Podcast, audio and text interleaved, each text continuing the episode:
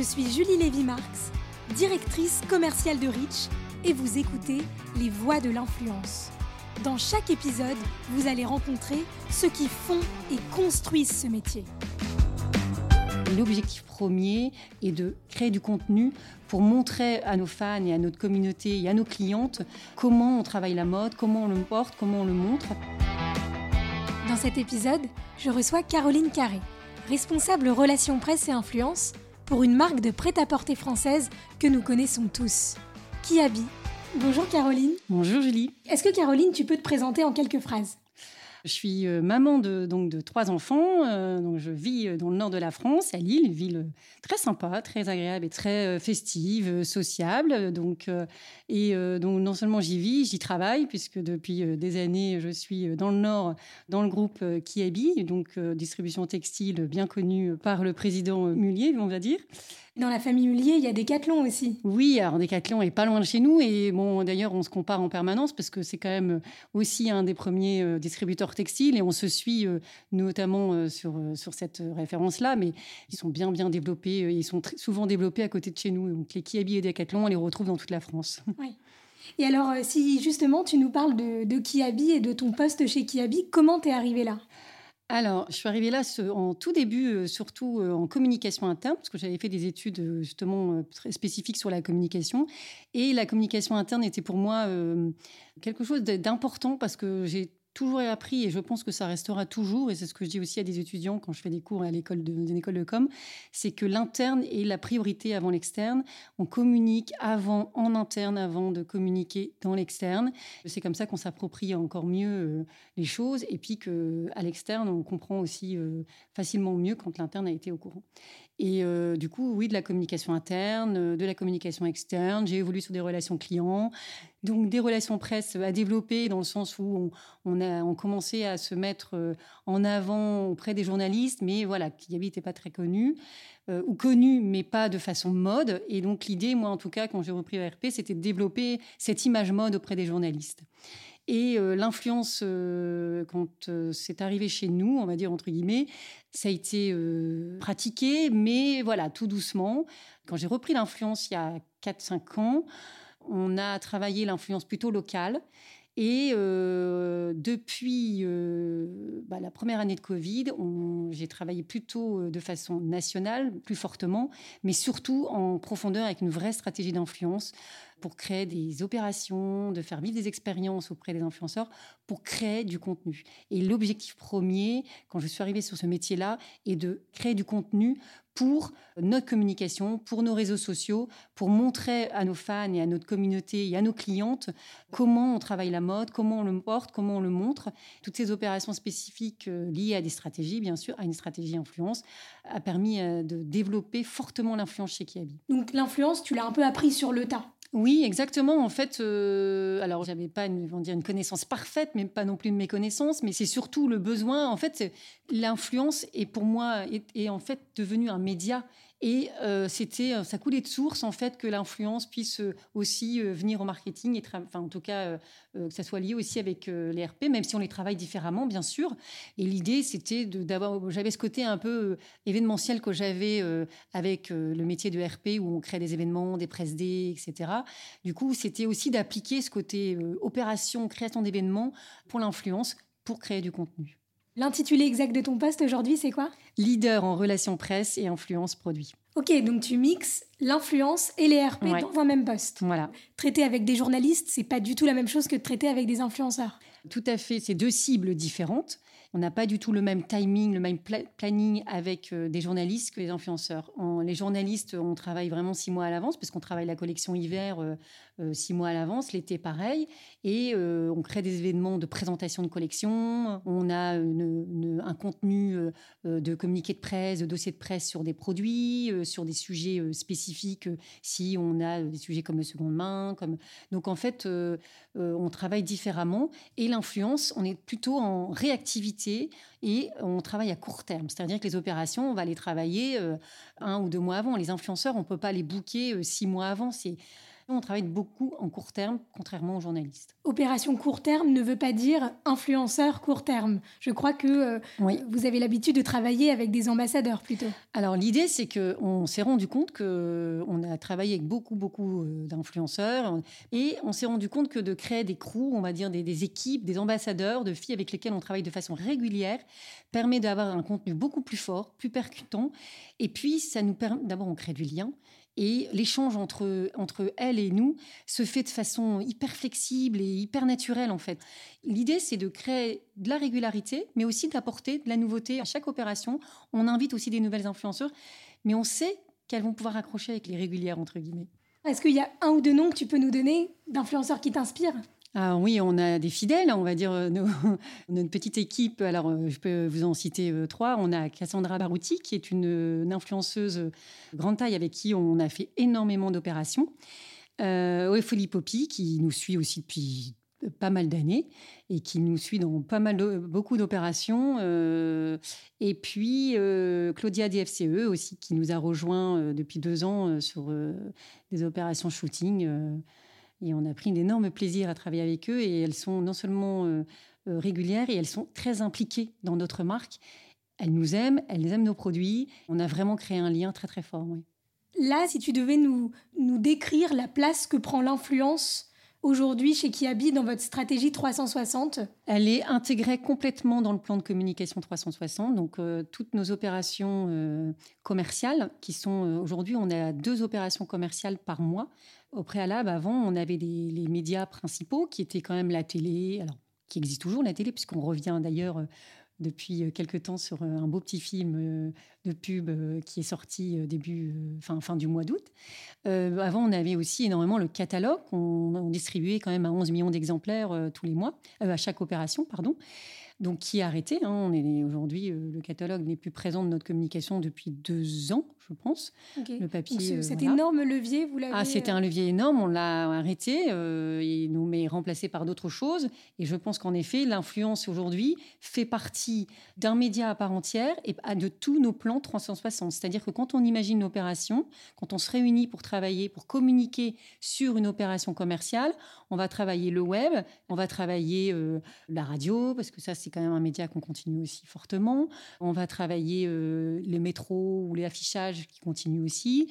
Puis la partie RP, comment je vais communiquer auprès de mes journalistes cette opération. Et la partie influence fait partie de ce, plan de com. Comment on fait pour mettre en avant cette opération commerciale auprès de l'influence? On ne met pas l'influence partout.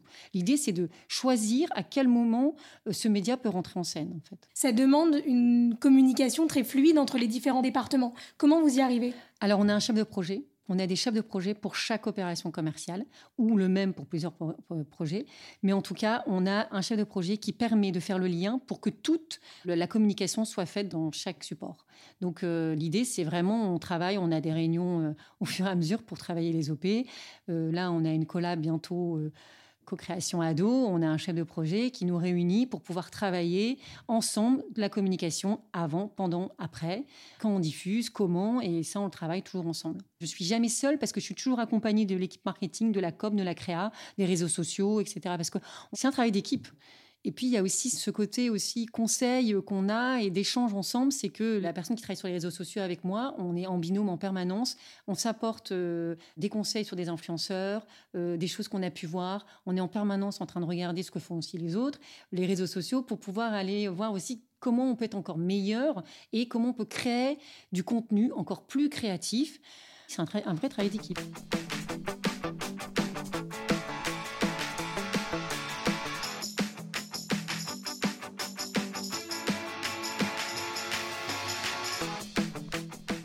C'est quoi votre stratégie d'influence euh, en 2022 Alors, essentiellement de, de pouvoir créer et développer euh, du contenu par le biais de ces influenceurs pour relayer euh, le message, en tout cas nos valeurs.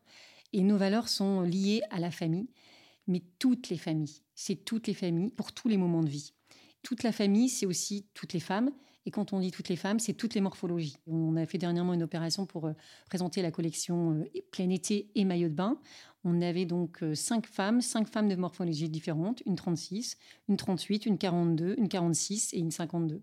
Donc euh, des cibles différentes.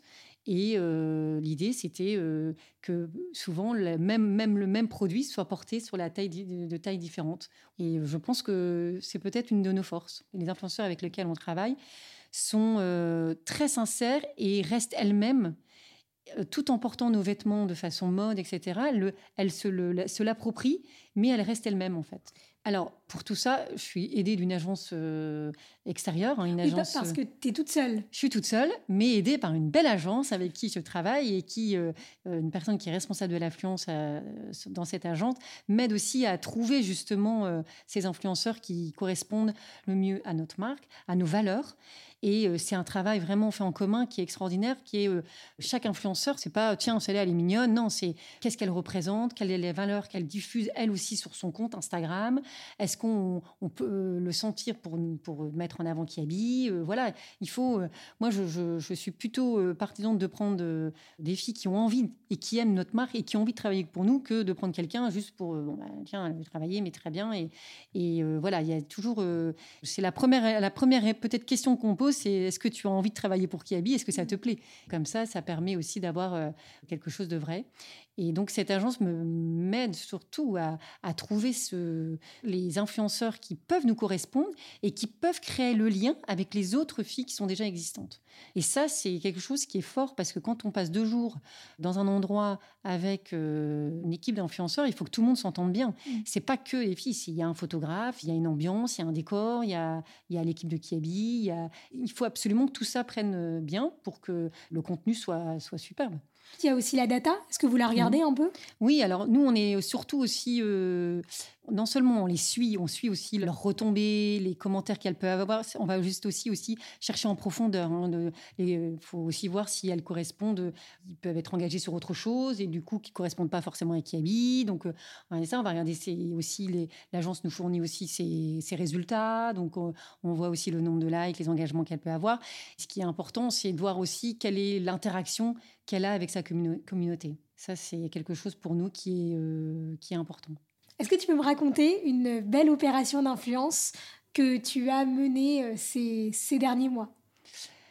Alors, on en a fait une très belle, en tout cas, euh, moi je la trouve très belle par, euh, par le sens qu'on a pu donner et le fait que ça soit une opération internationale. En mars dernier, euh, Kiabi en fait a créé une collection de t-shirts et suites de vêtements, en fait, des looks avec Disney. C'est des vêtements de licence Disney, mais créés, stylisés par Kiabi et euh, avec un thème plutôt vintage.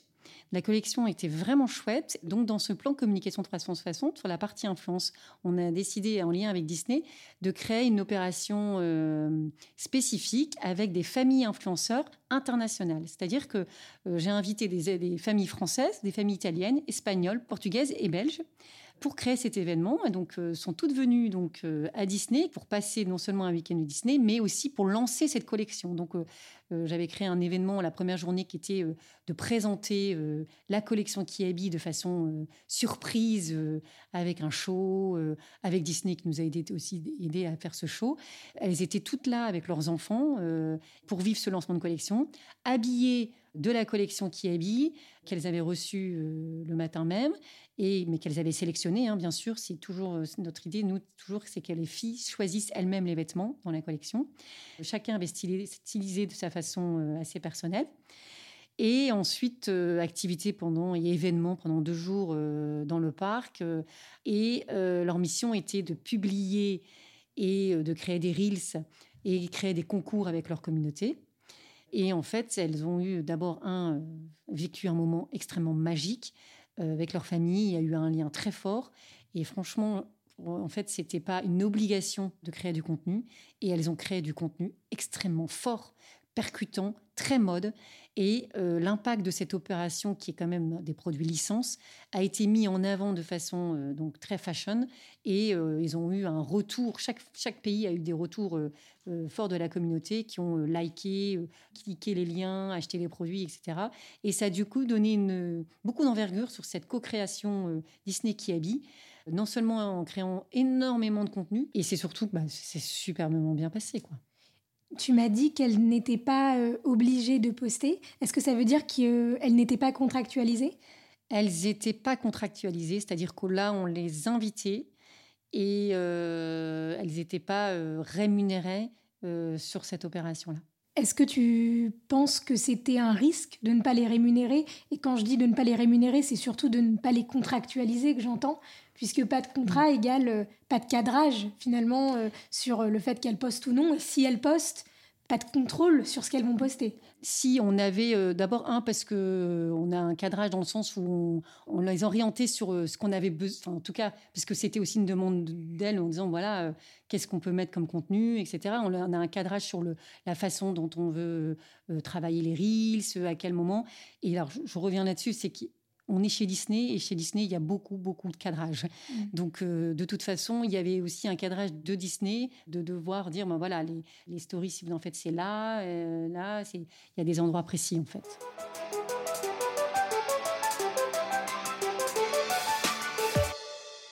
Tu nous as dit, quand tu nous parlais de la stratégie 360 de Kiabi, que l'influence avait euh, pris une place de plus en plus importante. Qu'est-ce qui a déclenché ce développement Et est-ce que ça a été difficile pour toi de convaincre en interne de l'importance du levier? Alors, quand j'ai repris l'influence, l'influence existait déjà. Il y avait bien euh, des personnes euh, en mission là-dessus, sauf que ce que je précisais que c'était plutôt local.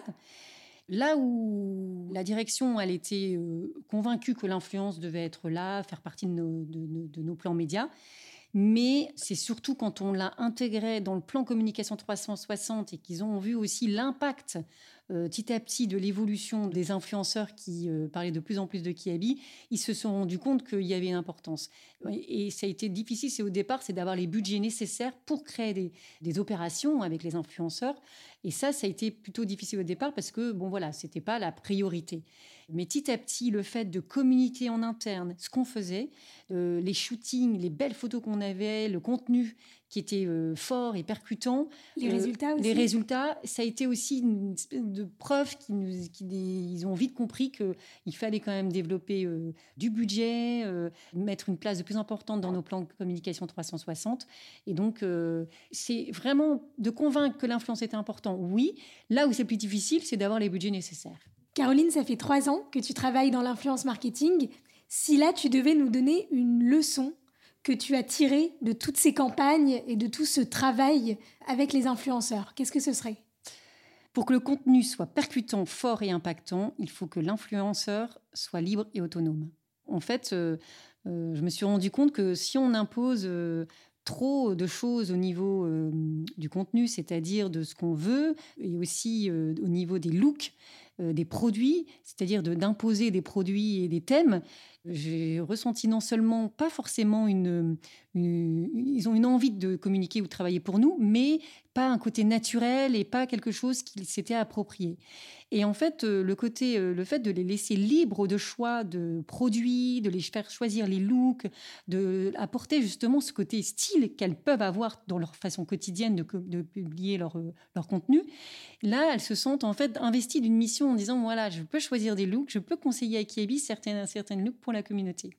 Et du coup, le fait d'être libre et autonome sur le contenu, le choix des produits, les looks, tout en ayant un cadrage, c'est-à-dire que nous, forcément, on les brief en disant, voilà, il y a une date à respecter, il y a un contenu à respecter, il y a un thème à respecter, c'est-à-dire qu'on va dire si c'est euh, plein été, euh, quels sont les looks euh, les plus faciles à mettre de l'été pour le soir, le look de la journée, le look sportif, ou on va partir sur un colorama, on va avoir des thèmes, on va les orienter, on va les cadrer quand même, et on va les cadrer sur, bah, si on souhaite avoir une vidéo.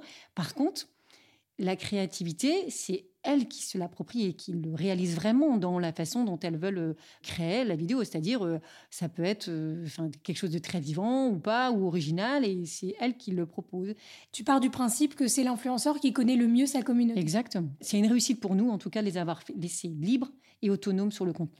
merci, et puis à très bientôt. À très bientôt. Merci beaucoup, Julie.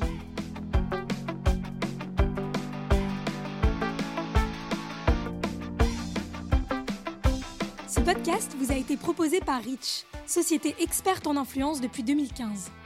Que vous soyez annonceur, agence, influenceur, étudiant ou simplement curieux, j'espère que cette rencontre vous a plu et vous a été utile. Nous attendons vos témoignages. N'hésitez pas à vous joindre à notre conversation sur les réseaux sociaux de Rich et à mettre 5 belles étoiles sur Apple Podcast. À bientôt!